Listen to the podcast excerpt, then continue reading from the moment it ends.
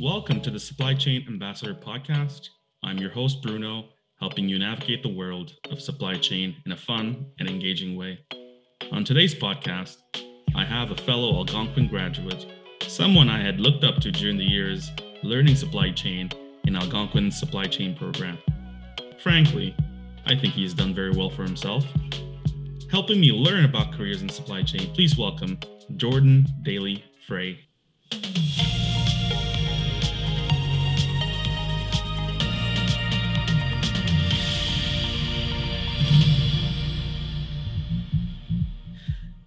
Jordan is the manager with EY Canada's supply chain and operations consulting practice.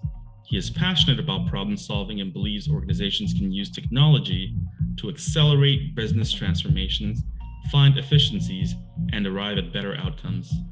Jordan has 15 years' experience working in various supply chain and management roles and has spent the last five years helping public sector organizations digitally transform their procurements. He recently worked with the Government of Canada to design and deploy Canada Buys solution, an electronic procurement solution incorporating the SAP Ariba and SAP Fieldglass platforms. Welcome, Jordan. Hey, Bruno. Really glad to be here. Can you tell us a bit more about your journey in supply chain and how you got to your current role? For sure. About seven or eight years ago, I was at a, a bit of a turning point in my career. I had spent the last couple years in sales and years before that working for an inventory management organization. And I knew that sales wasn't where I wanted to end up, and that I had a real passion for operations management and kind of improving uh, processes and getting better outcomes in the organizations that I worked for. And so I actually went back to school to that Algonquin College program for supply chain management. There, there was something really compelling about that degree. I thought it was really great to have a, a college program offering a full degree program and kind of the opportunity to participate in co op classes and, and get more of a hands on learning experience. And then after college, when I finished, I joined Deloitte as a, one of the consulting firms that has a pretty large SAP practice here in Ottawa. Spent some time there, and about three and a half years ago, I joined Ernst & Young, EY, specifically, honestly, because they had this really interesting new program that they were working on with the Government of Canada to develop Canada Buys, which is any procurement platform that, that you talked about. And so the last three and a half years, I've maintained my focus uh, on that program and have spent a lot of my time there. But at the same time, because it's been live for a couple of years now, I've also had the opportunity to go off and, and do some other things with smaller organizations to deploy e-procurement technologies as, as well as start to look at some of the you know, the underlying procurement tools and vehicles that are used and think of maybe some different ways to, to operate to, to get better outcomes. Wow. Clearly, you have worked for both the public and the private sector. So, what are some notable experiences you had in each one? And you, I think you brought up Canada Buys. Yeah, so Canada Buys is certainly the most invested I've been in a public sector organization's success the the opportunity to be part of a program where we're trying to rethink how government procures is you know incredible so if we think about what the objectives were of that program of trying to to really reshape the business and digitize things that were previously on paper, shift it so that procurement officers can get their bids in immediately instead of having to wait for paper to show up at Place du Portage, things like that.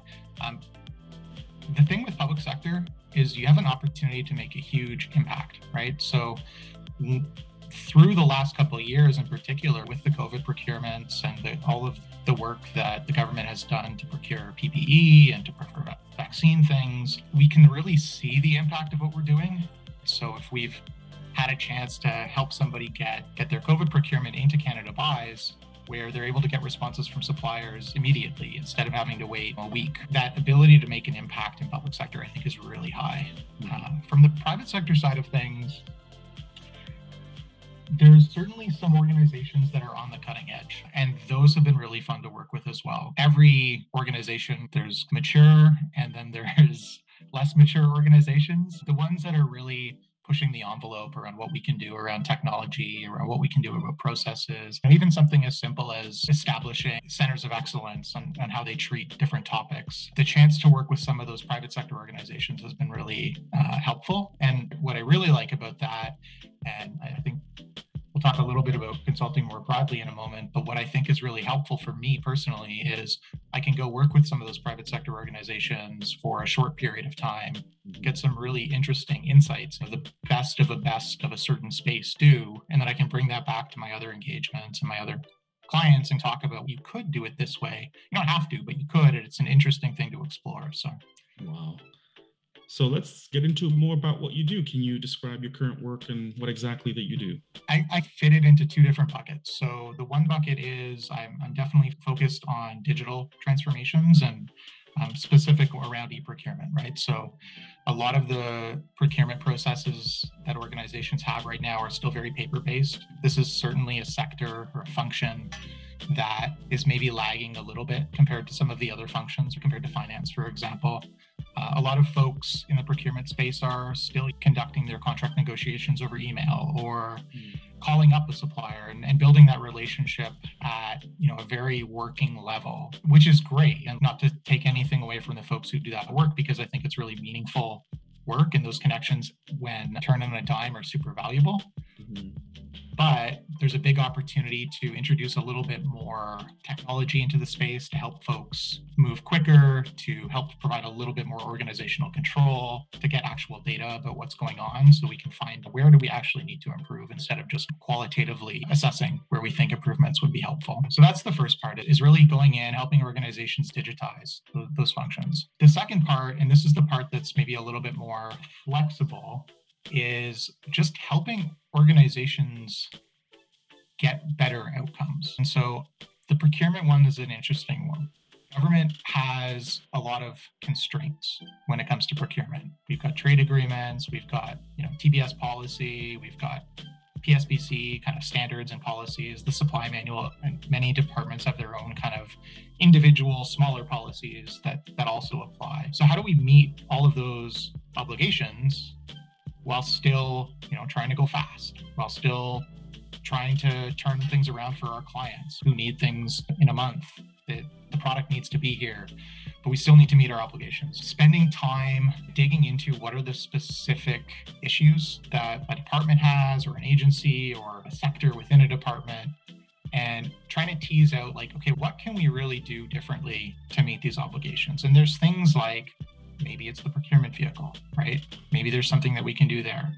Maybe there's an automation opportunity. Maybe the week that it takes for the business to get their request through to the procurement officer who's actually going to help them.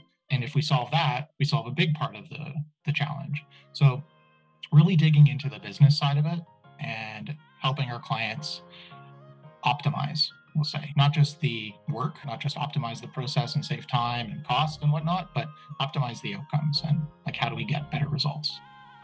What are some misconceptions that you have heard about what you do? So one of the misconceptions that i've heard and we typically hear this with folks who we work with on a day-to-day basis. Some folks worry that consultants are there to cut them out or to get rid of their jobs or along those lines. And the reality is that's not why we're there. That's not why we want to be there.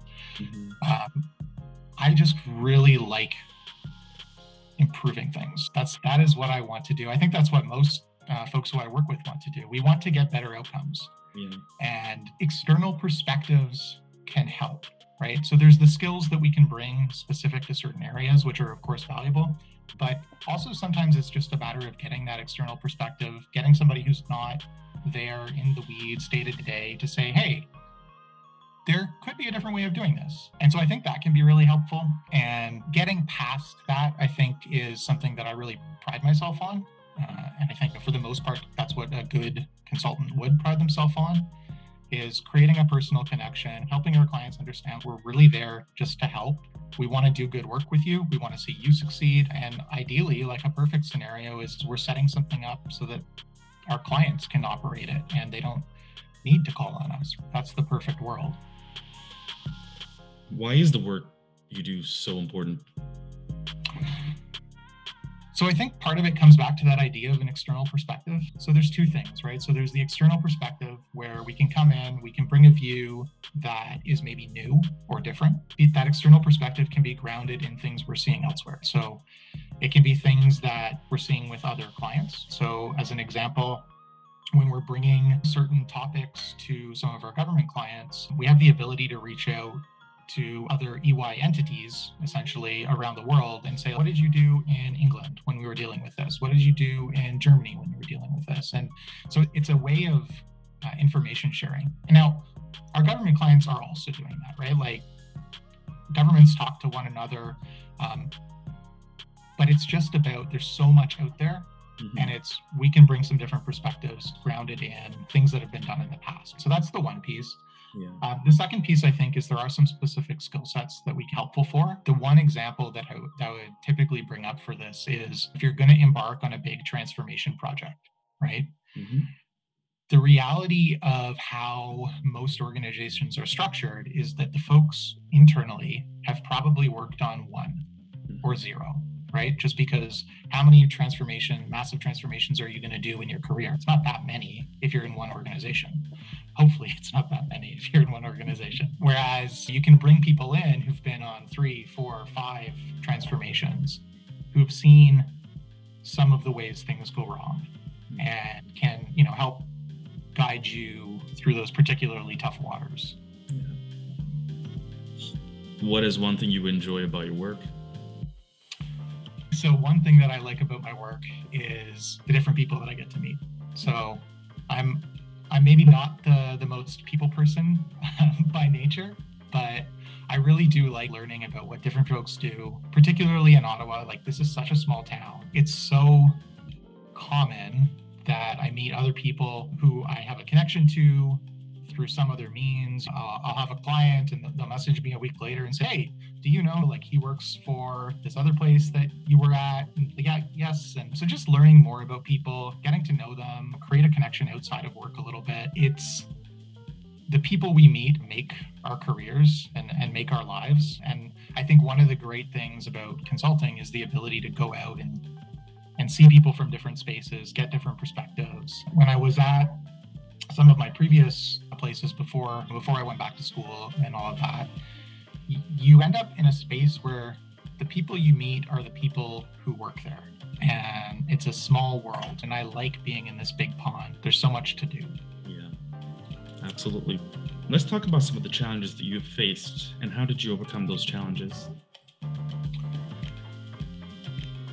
So I think one of the challenges that that we can deal with is change resistance, right? And this is on probably every project I've ever worked on, both when I was in consulting and also when I wasn't in consulting, right? Like people, even people who want change are resistant to change. And I think about it in my own life. Like, even if I'm and I view myself as a very change positive person. I love change. But if someone else is trying to get me to change, my hackles go up and I'm not so into it anymore. That's my first reaction.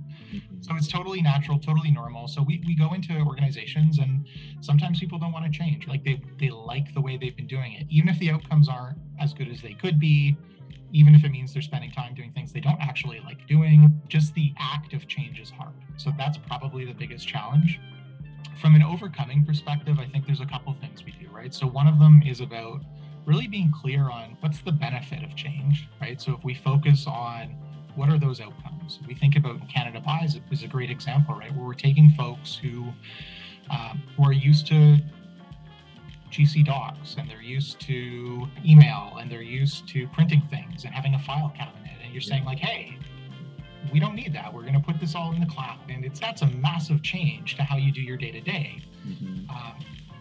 And I get that's difficult, and so being clear on what the benefits are, right? Because of this, you're going to be able to get these other things. You're going to be able to get better data. You're going to be able to get a wider net. You're going to be able to report on your socioeconomic commitments. Like all of these things are the so what to the change. So that's the one thing. And then the other thing is we need to make it manageable. You can have all the benefits in the world, but if the change is too hard, like it's it's not going to work. People just won't adopt. And, and so, really breaking it down and making the change bite size as much as possible, making it something that people can stomach.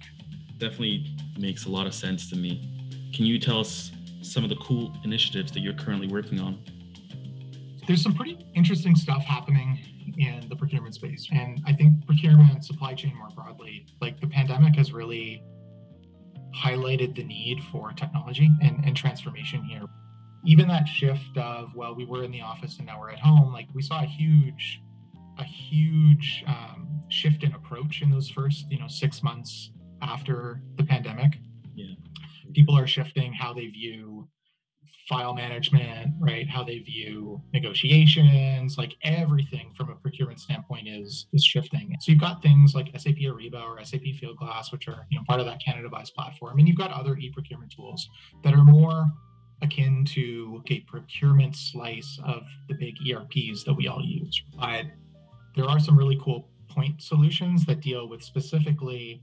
Okay, let's talk about clause management, right? Let's talk about how we how we stop using contract templates and just taking our last version and bringing it forward and like the legal risk that that creates so let's talk about bringing in some clause templates so we've done some interesting work around contract intelligence things. So basically looking through organizations entire contract repositories scanning them using like uh, ocr to you know digitally scan the paper copies pulling out keywords key terms pulling out clauses building a clause library out of the existing content and then going through like a harmonization exercise to to create like a, a, usable clause library which legal can vet and then you can build like a an intelligent authoring uh, solution so there's really cool stuff in that kind of space and kind of those areas on the core to, to the procurement officer's job but mm-hmm. on the fringes in the technology sense where like right now the technology focus is still workflow project management document management solicitation management, but there's all this other stuff that we can start to do to really leverage like AI and OCR and and some of those other tools, machine learning, things like that, to to really make the procurement officer's job simpler mm-hmm. and provide more control from an organizational standpoint. Very exciting indeed. I know I would definitely like to see some of those technologies help me out in my day to day. yeah, it's one of the toughest parts for government employees. I think who are, who are doing procurement is dealing with those contracts and those templates. You know, going through that back and forth with legal sometimes can be tricky. Yeah, absolutely. How can listeners find out more information? absolutely, they can reach out. Um, I'm always super excited to, as, as I said earlier, to talk to people, learn more about them, learn about the, the challenges that their organizations are having. I've got my LinkedIn where I'm, I'm super accessible, Jordan Daly Frey. Um, also available through email, of course. I assume you can put my email in the show notes. Yep. um, yeah, reach out, uh, have a conversation. I'm not, uh, I'm not like a sales guy per se. I just want to talk, just want to have uh, a conversation about where we can help. Are there things that are already happening that can help you? There's so much going on in government that can be really tough to figure out what else is even out there, right? So that we may be able to help connect you to another government organization that's already solved this problem or already started working on solving that problem. So yeah, so reach out. Really happy to talk to anyone about the procurement challenges that they're they're facing. And that email, could you repeat it for our listeners? Just... Yeah, it's uh, Jordan Daly Frey. So J O R D A N dot D A L Y hyphen F R E Y at C A dot U Y dot com. Perfect. Any call to action for listeners? Call to action would really just be take advantage of the opportunity that we have right now. So the pandemic has really shifted the landscape of procurement and the general kind of workforce changes that are going on have also shifted the landscape of procurement. Um, and there's never really been a better time to fix some of these underlying challenges, right? Like it can be tough. You're in the thick of it. The best time to, uh, I'll use dieting because that's where I'm currently at in my life. But the, the best time to go on a diet is yesterday, but the second best time to go on a diet is today. And similarly, when we've got things in our organization that we think could be better, like the best time was yesterday, but the best time could be today reach out, have some conversations, talk to other people within your own community, leverage kind of the tools that, that Bruno is giving here and, and the connections that Bruno is providing you all. and just really like focus on those outcomes and, and how we can do things better, use technology to help solve some of our challenges. Fantastic. That was great. There's a lot to digest here, and I'm sure I'll be going back a couple of times to this episode just to make sure I, I really soak in all that very important information. So thank you very much for sharing that, Jordan. Thanks for having me, Bruno. Um, like I said in the pre part of this conversation before the recording started, I've been a really big fan of this podcast, and I really appreciate you having me on. It's it's really interesting to hear all these different folks from across the supply chain community in Ottawa. It's great that you've created this kind of network of people, and just really interesting to learn what everyone has to say. There's so much good stuff here. Thank you. That's extremely valuable feedback, and I really appreciate that.